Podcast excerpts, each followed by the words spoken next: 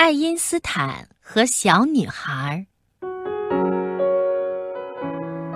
一九四零年的一天下午，一个十二岁的小姑娘边走边玩，一下撞上了迎面而来的一位老人。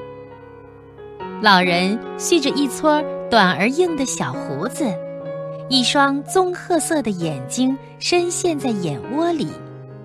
长着一头蓬乱的灰白头发。他一边埋头走路，一边像是在思考着什么。冷不丁被小姑娘一撞，他抬起头，友好的冲女孩一笑：“对不起，小姑娘，是我不小心。”说完，又低头向前走去。女孩望着老人。只见他穿的衣服又肥又长，整个人就像裹在一张大被单里，脚下耷拉着一双卧室里穿的拖鞋。嘿，这个人简直就是从我的童话故事书里走出来的。小女孩这么想。回到家，她将碰到这老人的事情告诉了父亲。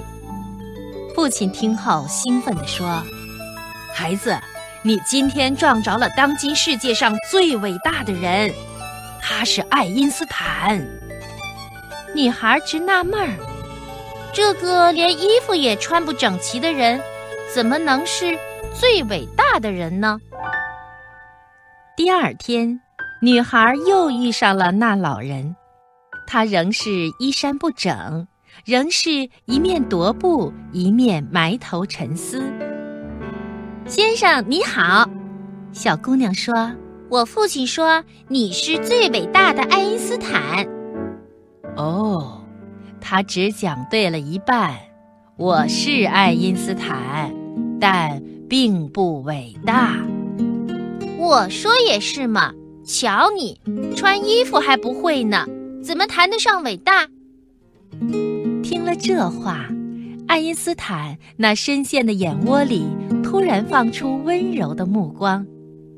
他低头看了看自己的装束，两手一摊，肩膀一耸，冲小姑娘做了个鬼脸。你说的对，我是不会对付衣服、鞋子这类玩意儿，但愿你肯教我。这还不简单？女孩将平日妈妈教给她的穿戴要领，一口气全说了出来。能记住吗？她问。也许能。第三天下午，爱因斯坦在路边等待放学回家的小姑娘。小姑娘看见他的时候，简直吓了一跳。他整个变了一个人，按小姑娘说的那样。穿戴的整整齐齐。爱因斯坦先生，你比昨天年轻了二十岁，是吗？太好了，我打算请你到我那里做客。小姑娘跟着爱因斯坦走进了他的工作室。工作室很大，到处摆着书架和书，屋子中间摆着一张办公桌。桌上的东西乱得一塌糊涂，你得学会自己照顾自己。女孩这样说。呵，小教授，请你再教教我。于是，小姑娘手把手地教起了爱因斯坦。从此，小姑娘每天放学回家，都要到爱因斯坦的工作室坐坐。一天，小姑娘的母亲在街上遇到了爱因斯坦，她好奇地问：“爱因斯坦教授，我女儿跟您在一起时，你们都谈些啥？”他教我怎样穿戴，怎样放东西和布置房间。我呢，什么也帮不了他，只好教他做数学作业。